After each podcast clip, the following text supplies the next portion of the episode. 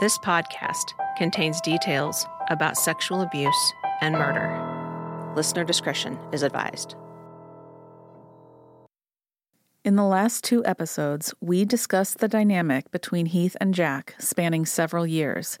We also covered the events leading up to the night of the Stocks family murders. In this episode, we will be discussing the investigation into the murders, including what was potentially missed or should have been called into question. We will be hearing from Charles Peckett, Kip Kiso, Heath's aunts Bonnie and Janice, as well as Mark Buffalo. Mark is a reporter from the Lonoke area, and we connected through a mutual friend. We were very excited to talk with him because he was in the area at that time, working as a reporter, and he had that firsthand experience. He could not have been nicer to talk with. My name is Mark Buffalo. I am the sports editor of the Log Cabin Democrat in Conway, Arkansas. I previously worked for the Lonoke Democrat newspaper from nineteen ninety-five through two thousand fourteen. I have lived in Lonoke County my entire life. Uh, I, I was born and raised south of Carlisle, uh, graduated from high school in nineteen ninety, uh, went to the University of Arkansas at Fayetteville for five years. And then, uh, of course, you know, still lived in Carlisle. Uh, I moved to Lonoke in uh, late nineteen ninety-nine after my uh, marriage uh, to my late wife, Linda, who was a teacher in Lonoke. We're back at January seventeenth, nineteen ninety-seven, which is the night of the Stocks family murders. The investigation of the crime scene is underway, and Heath has been found at Kelly's and taken in for questioning. And just kind of trying to put myself in that atmosphere, I feel like it must have been very shocking for a triple homicide to occur in such a small town. You have to think there's, what, three thousand people in that town, and they probably don't see a lot of murder investigations, let alone a triple homicide. And in a community where everybody knows everybody, I would imagine a lot of people are trying to find out what's happened, what's going on. Is it somebody that I know? And you know how people always have those police scanners and they listen into stuff? I can imagine there was a lot of that going on, too. Oh, yeah. And police lights on your street. You're always looking out the window. Again, with the small town and everybody knowing everybody, I can imagine the neighbors are calling somebody they know and just a real-life game of telephone. Which is apparent when we start looking at the crime scene and how that investigation unfolded. One of the things we noticed right off the bat when we're looking through the FOIA paperwork is just how many people were in and out of the crime scene that night and the following day. The log is seven pages long, showing people that entered and exited the crime scene after it happened. So between the hours of ten fifty-six p.m. that night on January seventeenth, all the way until the next day at two oh nine p.m. And they weren't just in one time and out. These people were coming and going. They were leaving and coming back with more people, and there's not really any record of what they were doing in the house during that time. You see people enter, exit, enter, exit. Some they had logged in as entering but never exiting. One of those, oddly enough, was the prosecutor, Larry Cook. It shows him entering at twelve fifty-three a.m. but never exiting, which I'm obviously he did exit at some point, but it's not logged. So that kind of shows, I'm not quite sure that they were keeping that good of track of who went in and out and what they did. I don't know a lot of the legalities of who should be showing up at a crime scene or not, but to me it just kind of stood out oddly that the town prosecutor would show up at, at a murder scene at twelve fifty-three a.m. It's definitely something that makes you wonder a little bit if it is normal or should he have been there. We reached out to Larry Cook, but he did not respond to our request for comment. Because we were curious if that's something that is normal or not, we went ahead and reached out to Charles Peckett to get his insight on it and to see if that's something that is out of the norm. It's unusual, but, I mean, they do come to a crime scene. Somebody had to have called him and told them, and he, he felt like he needed to come out there. So you have the crime scene that should be secured, but yet you have all of these people in and out, in and out repeatedly. something else that stood out to us when we looked through the FOIA documents was there was no record of a search warrant until January twenty-fourth. So you have people in and out of the crime scene with no search warrant, going through things, and then for seven days after that, still no search warrant, until it's issued by the Arkansas State Police on January twenty-fourth, nineteen ninety-seven. In addition to all of the people in and out and the lack of a search warrant, there is no log of what these people were doing while they were in the house. They should have been keeping some kind of record of what they touched, what they moved, some kind of running document of the crime scene, how it looked when they first got there, and what might have been manipulated by law enforcement or investigators. And there's nothing like that. So Charles Peckett, who we've talked to extensively throughout the podcast, was not involved in this investigation, but he has years and years of knowledge. And so we asked him if he would take a look at the FOIA documents with us and give his insight on how the investigation was handled and how things went down and kind of see what he thought, if things were handled correctly or, or how he might have done it differently. So when I was reviewing the FOIA documents from the Arkansas State Police, they talk about an execution of the search warrant. And that search warrant wasn't executed until January twenty-fourth, ninety-seven, which was seven days after. Is that normal that it would take that long? No, that's not normal. But what I've read on this, I can't find a search warrant that was issued for that house when the officers and stuff went into that house.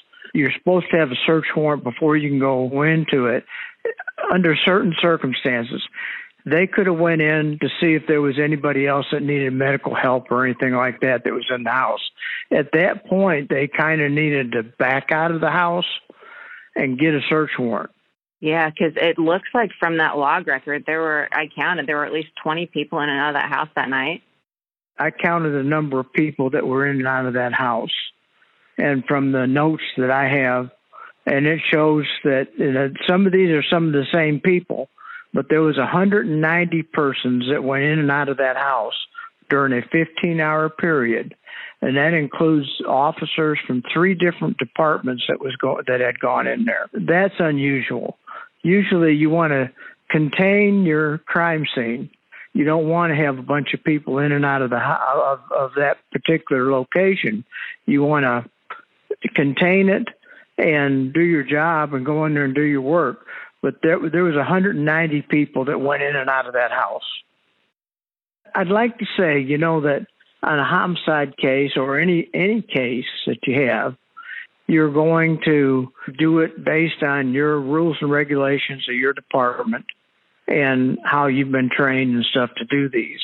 I was trained not to have a lot of people in and out of your crime scene because you want to maintain that crime scene.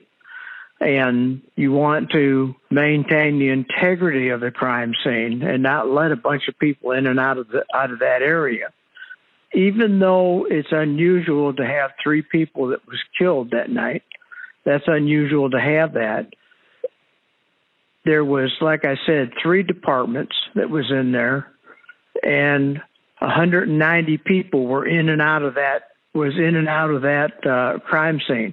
Now, granted, the one hundred ninety people is some of the same people leaving and coming back again and bringing somebody new with them to go through the crime scene. That's not maintaining the integrity of that crime scene. And that had to have been awful to have done that inside there with these people marching in and out of there. Is it odd to have that many people going in and out? Like they leave and go get somebody and come back, and then you have three different departments? Yes, very unusual. It's very unusual that, I mean, you're going to maintain that crime scene.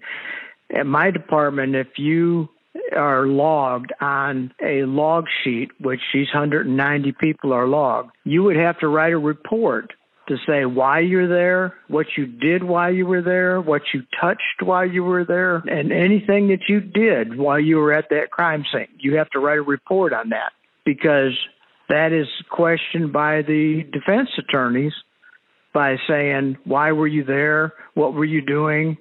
and at least it'll be logged in in the report why they were there and what they were doing. And another thing it's going to do is going to keep people away so they don't have to write a report. I did not see any reports. Now, that is something that is, our department does that, North Little Rock does that. When we go to court, we make sure that there's a report in the case file that states that they were at the crime scene or in the crime scene, and what did they do at that crime scene. I mean, there's a report on every single person. This would have been a book. Easily. Yes, yes. With with one hundred ninety people in and out of there and three departments.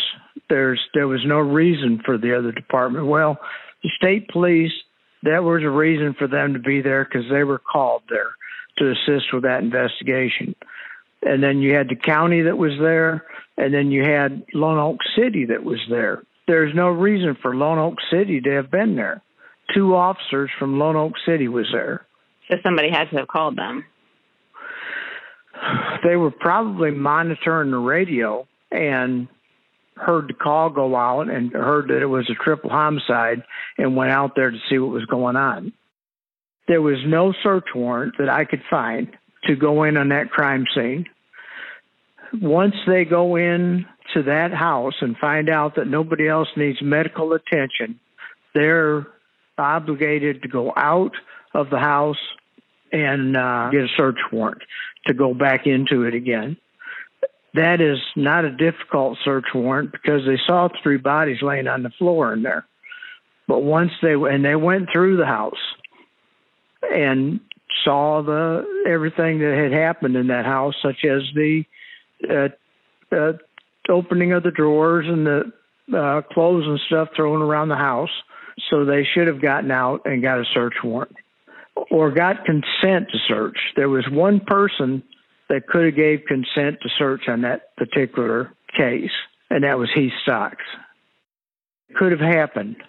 Why, why do you think it didn't happen? I don't know why it didn't happen.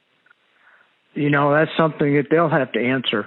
I don't know why it didn't happen. I've always gotten a search warrant when I have a body or something inside of a house. I've always gotten a search warrant. And this is just highly unusual. The state police knew to get a search warrant to go back into the house, but nobody had a search warrant to start off with. And it makes me wonder if that's what was going on in the courts, that they all knew that there was a problem with this because the search warrant was never obtained.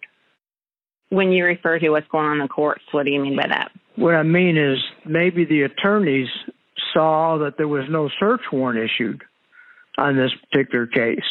And they may have felt like we need to plead this case out and get this case out of here because there was no search warrants issued, which means that anything they obtained from inside that house would not be admissible in the court of law. Jack Walls was allowed to stay at that house when they left the house fifteen hours later. They got Jack Walls to stay at the house, to watch the house, to make sure that it, nobody was going to break into it and stuff like that and steal the stuff that was in there.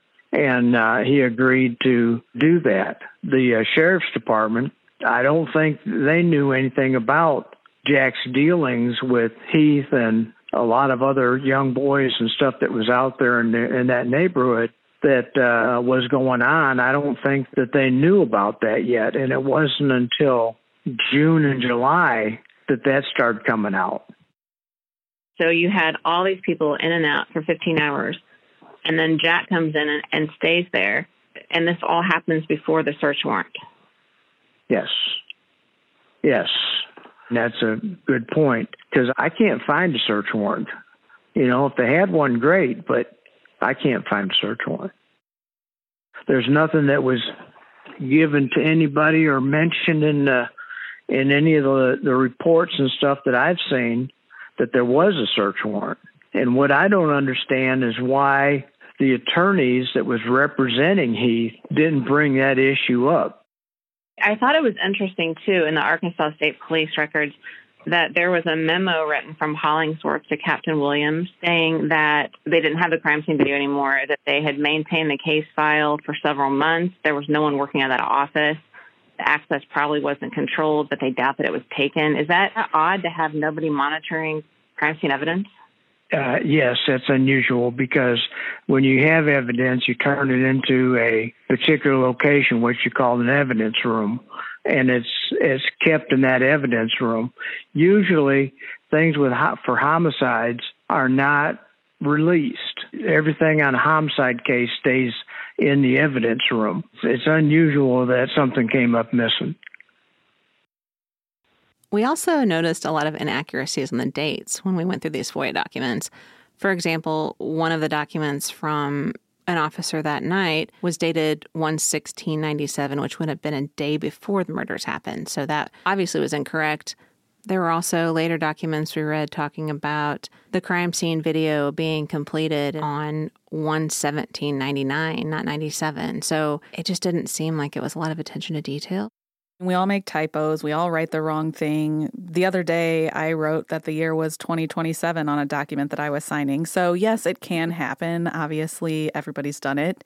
But like you said, in such a critical situation, you would think a little bit of extra care would be taken to get things exactly right. You would think so, because knowing this, that this is probably going to turn into a major investigation down the road, going to trial, all that, they'd have to have these dates and they'd have to be pretty accurate. It was really interesting, too, because when we talked to Mark Buffalo, being a reporter at that time, he actually went to the crime scene the day after the murders happened. And he gives a little insight, too, on kind of what it was like and what was going on.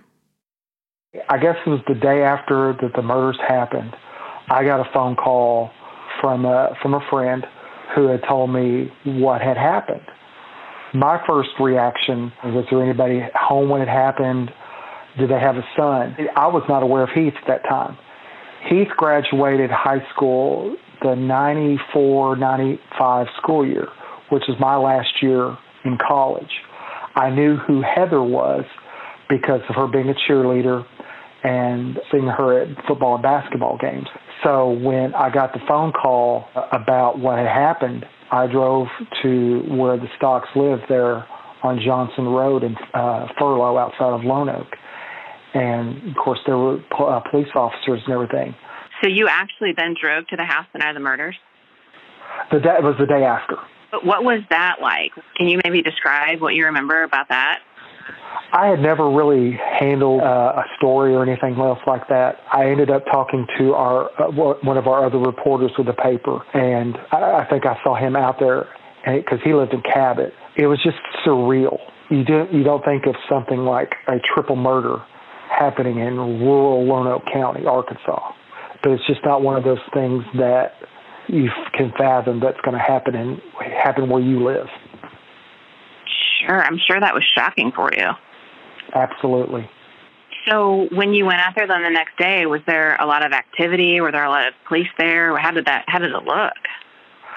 Uh, of course, there was crime tape up. There were still, you know, people going through things, uh, investigators out there. I think I saw uh, Sheriff Charlie Martin out there.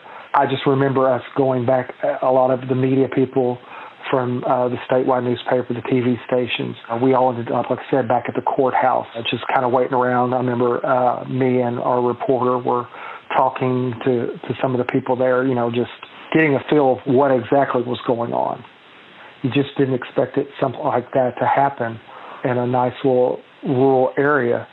It was mind-blowing. Going back to the crime scene, like we've mentioned, the bodies of Heath's family were found, his mom, Barbara, his sister, Heather, and his dad, Joe. And they were all found in the kitchen. Heather and Barbara were right next to each other. They were lying parallel, although they were facing different directions. That's just really sad to think about. Obviously, overall, the entire situation of, of the family being murdered, especially with Heather and Barbara laying next to each other and Heather holding the phone. We talked so extensively about the type of mother that Barbara was. Obviously, she had to have been just overcome with fear about what was happening. I'm sure they all were. I feel like the fact that she was right next to Heather kind of shows that protection or her last bit of motherhood. You mentioned that the phone was It was actually lying on Heather's neck or chest area, and that supports that she was the one who made those two nine one one calls that were hang-ups.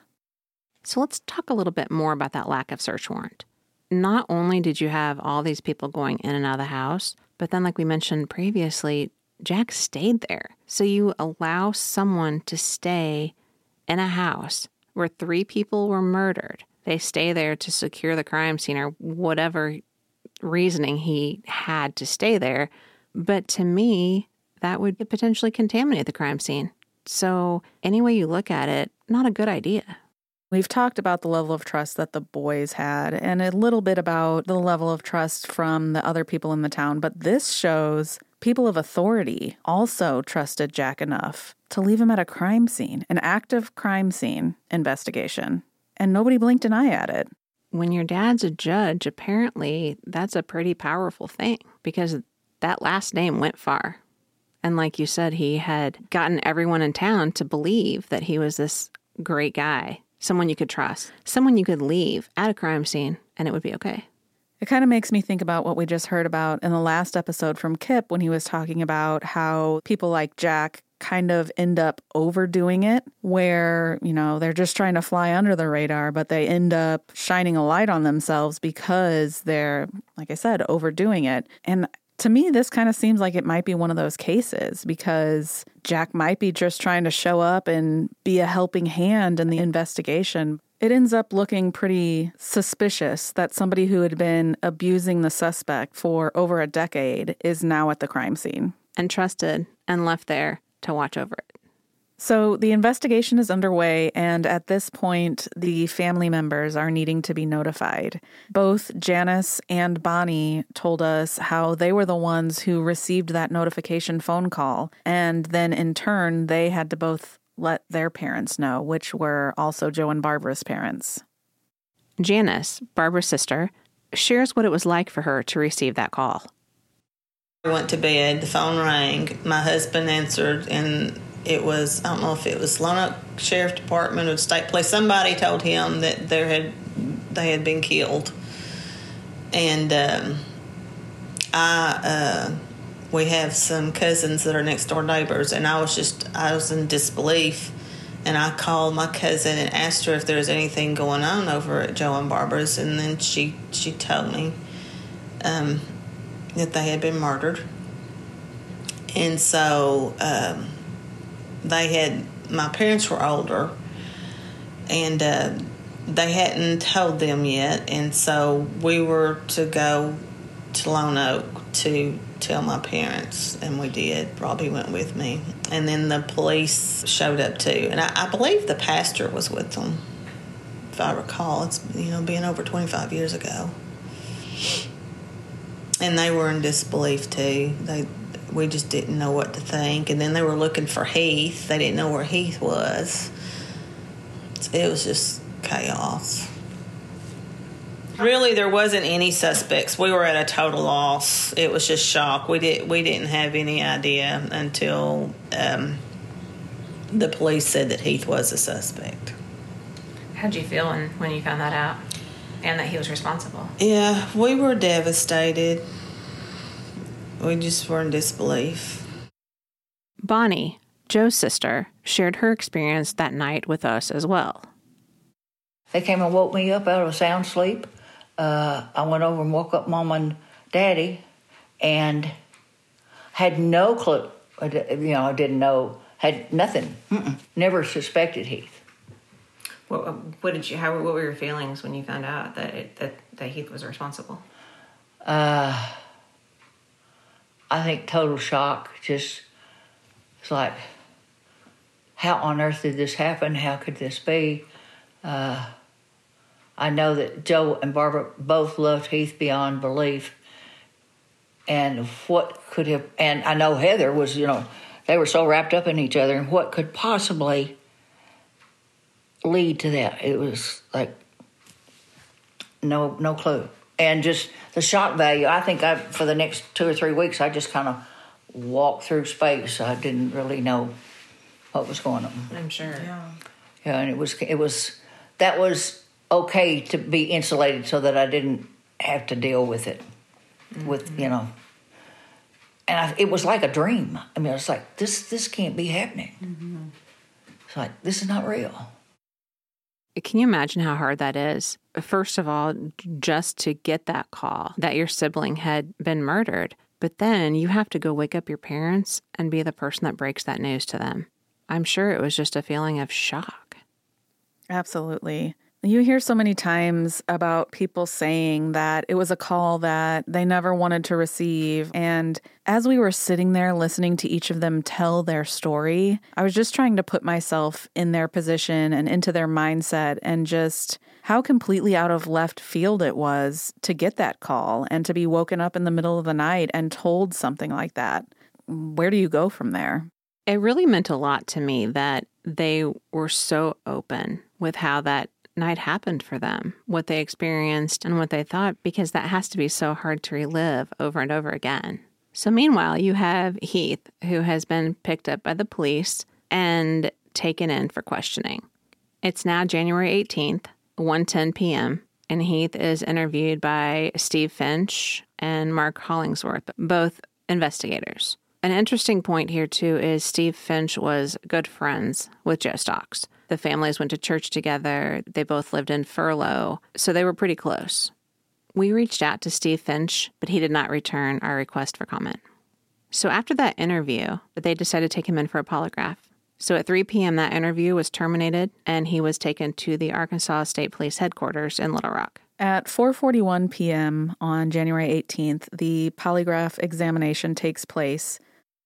I don't know how he was taken away, but it can be questioned that he was detained at that particular time. He went in and, and did his polygraph, and he was advised of his rights by the state police, advised him of his rights, which was great. And, I mean, they did it right and took a statement from him. He told the state police in the presence of Mister Finch, I believe it was, Deputy Finch. Stocks didn't uh, get any sleep or anything before that. That is something that you would think about if they asked you that question, have gotten any sleep. That's one of the questions a polygraph examiner will ask you is, have you been taking any drugs?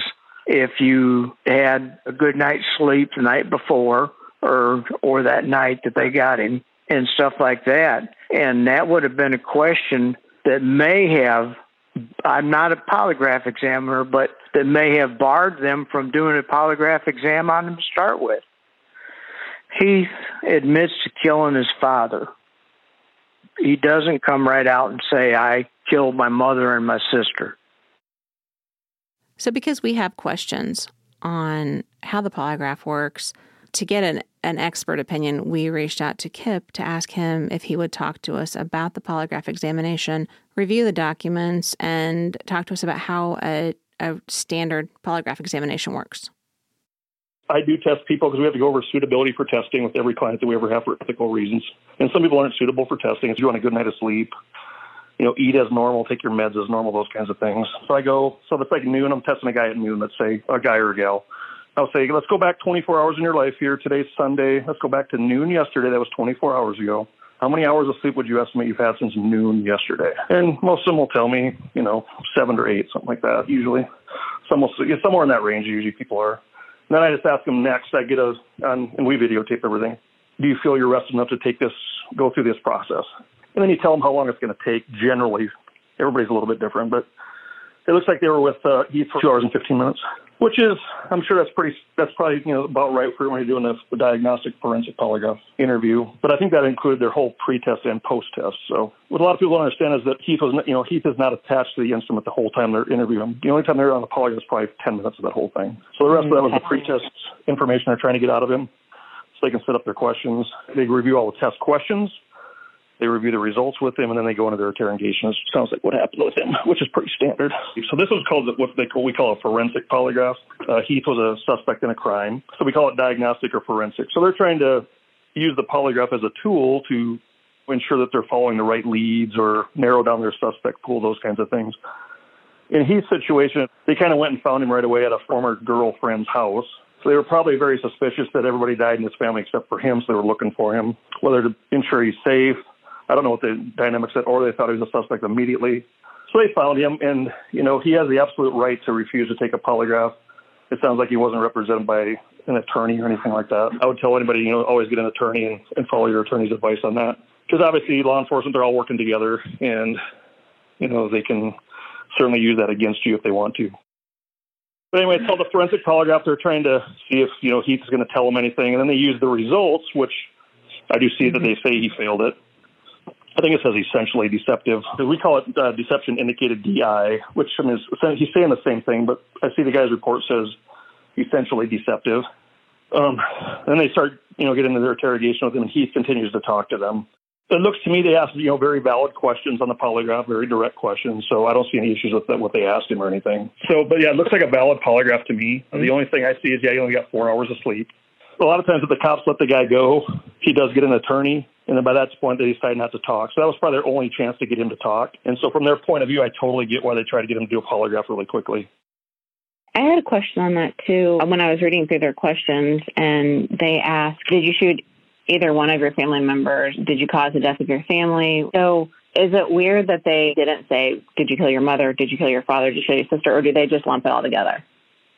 Yeah, no, I, that's a great point. Um, yeah, they could have even done, they could have done what we call breakout testing. They could have focused each individual test. Again, that would take more time with the client, but it looks like they went with more of the general one, because if he would have failed that question, that means he at least shot one of them. If he didn't had anything to do with any of the three, then he should have passed the question. But yeah, I see what you're saying. They took a, they kind of asked a general, you know, did you shoot any of your family? I'm looking at the question right now, number five. Mm-hmm. Did you shoot either one of your family members? Not yeah. the greatest question in the world as far as how it's structured there, but I, I'm not in the brain of the of the uh, examiners at that point. I can see why he went with more of an overall general, because if a person is being completely honest on any of them, that person should pass that question. But yeah, they're implying that he killed all three of them in, the, in these questions. That's exactly right. So the number seven says, did you yourself cause the death of your family? Because again, he could have killed, tech, you know, let's just hypothetically say he killed one of them, but somebody else killed two of them. He could technically say no to that and be telling the truth, because he caused the death of one of the family members, but not the entire family. So that's a great, great point, actually. The examiner could have broken out, you know, did you kill your dad? What I would, if I would have asked these questions, I would have asked, on the night of January eighteenth, did you shoot either one of your family members? You know, hypothetically, he could have accidentally shot his dad when he was ten years old, which would be a completely different scenario that was accidental, and he shot him that night, but not, because he just asked him, did you shoot either one of your family members? There's no qualifier at the beginning on the date. With that being said, I don't know if they discussed that thoroughly when they reviewed the test questions. That's kind of the stuff that I don't know. Sure. But generally, you put that little qualifier on the beginning of the question, you know, on or about January eighteenth or whatever the date was, did you shoot your father in the kitchen or whatever? And then you ask these other follow-up questions as well. So they, they get asked the same questions, reworded essentially several times, which is how a polygraph works. But yeah, you bring up a great point about the overall, the family member questionnaire. But again, that would take more time. Uh, he only got four hours of sleep. They were probably trying to just get as much information as they could while they had him and while he was willing to talk. After the polygraph test is concluded, Heath is informed that he failed, and he ends up giving a verbal confession to Alex Finger and Steve Finch. Later that night at seven oh eight p.m., he's interviewed again then by Mark Hollingsworth and Steve Finch, both investigators. He confesses to killing his father. Still doesn't directly confess to killing his mother and sister. When they ask if he killed his mother and sister, he says that he was just shooting. He doesn't say it there. And then in later interviews, he had said that he just shooting and doesn't remember anything. He clearly says he shot his father, but he is very vague around the circumstances regarding his sister and mother. He just starts crying when he's asked, did you kill your mother and sister? He cries and he says, I love them. And he says, I tried to bring them back. I tried, I prayed to God to try to bring them back. So two days later, on January twentieth, Steve Finch interviews Heath by himself. Again, Heath admits to shooting his father. He doesn't directly admit to shooting his mother and sister. Steve Finch ends up handwriting Heath's confession without Heath present. I think that when Steve Finch wrote this confession, that he put himself at jeopardy of people questioning what had occurred, because he hand wrote this out and then took it and had he sign it. That is unusual that you would do something like that, especially on such an important case like this is. I think that it's so unusual that even the state police wrote in their notes that this confession that Steve Finch wrote did not have any witnesses. So they even found it to be a little bit confusing as to why he would do something like that. I think that Finch caused himself to be questioned on this statement. It was almost like it was written in a way that, that you are confessing to everything that had occurred there, and it's covering everything. I mean, that is not written out by a distraught person. It, you know what I mean? You have somebody that's feeling bad about killing his dad anyways, and it's written out to cover everything that happened on this case. Nothing was left out. It covered everything that was on this case. And that's exactly what you needed to go into court with. I noticed that because on that handwritten confession, it was three pages, I believe. And like you said, it covered so many different things. Yes. Yes. It covers everything. It didn't leave anything out. I mean, it's it's almost like it was written for the courts, not for Heath. So he went ahead and wrote out that hand confession on his own and then had Heath sign it and said it was just everything they had talked about. So here you go, sign and initial, and Heath signed and initialed. It's his dad's friend. I'm sure he trusted him. Yeah, he's got to be somebody who Heath is familiar with. Like you said, he's his dad's friend, so he's probably been around him multiple times and probably felt a little bit reassured that he was around somebody that he knew, thinking this guy probably has my best interest at heart. During all of this, Heath continues to stay silent about Jack. He thinks that at this point, that Jack is going to still come to his rescue, that Jack is going to somehow change the situation. And obviously he has reason to think that because he was so involved with the Hogan trial behind the scenes. He saw everything that Jack did, all of his connections, how it played out for Jack. He's also got that loyalty still to Jack where he doesn't want to betray him. He is keeping his mouth shut about the abuse. So at this point, the abuse that has been going on from Jack to all of these boys, including Heath, is not even on anybody's radar because it's still a secret. Nobody knows about it. Nobody has any idea about what Heath has been experiencing. And Heath is still holding out hope that Jack is going to somehow help him out of this situation. In the next episode, we will continue to discuss the investigation of the Stocks murders. We will also discuss the legal team that worked both sides of the case and find out how everything played out. Will the local lawyers be welcoming and willing to work with the team that's brought in from Little Rock? Will Heath's family be open to working with the outside lawyers as well? In hindsight, would the outcome have changed had the abuse by Jack Walls come to light during the investigation? Life Without, the untold story of Heath Stocks, is brought to you by Watts Productions and Block Party. Produced by Dylan Edward Allen, Colby Watts, and Katie Anthony. Archival materials provided by the Stocks family, the Harris family, Samantha Jones, and the Freedom of Information Act. Music by Colin Thomas. All information in this podcast is based on interviews from people close to the case, never-before-seen insider documents, legal documents, FOIA documents, victim impact statements, and sworn affidavits. All parties mentioned in this podcast are innocent until proven guilty. For more information on this podcast and Heath Stocks, visit heath stocks podcast dot com. For more information about the groundbreaking Scouts film, which features Heath Stocks, visit scouts documentary dot com.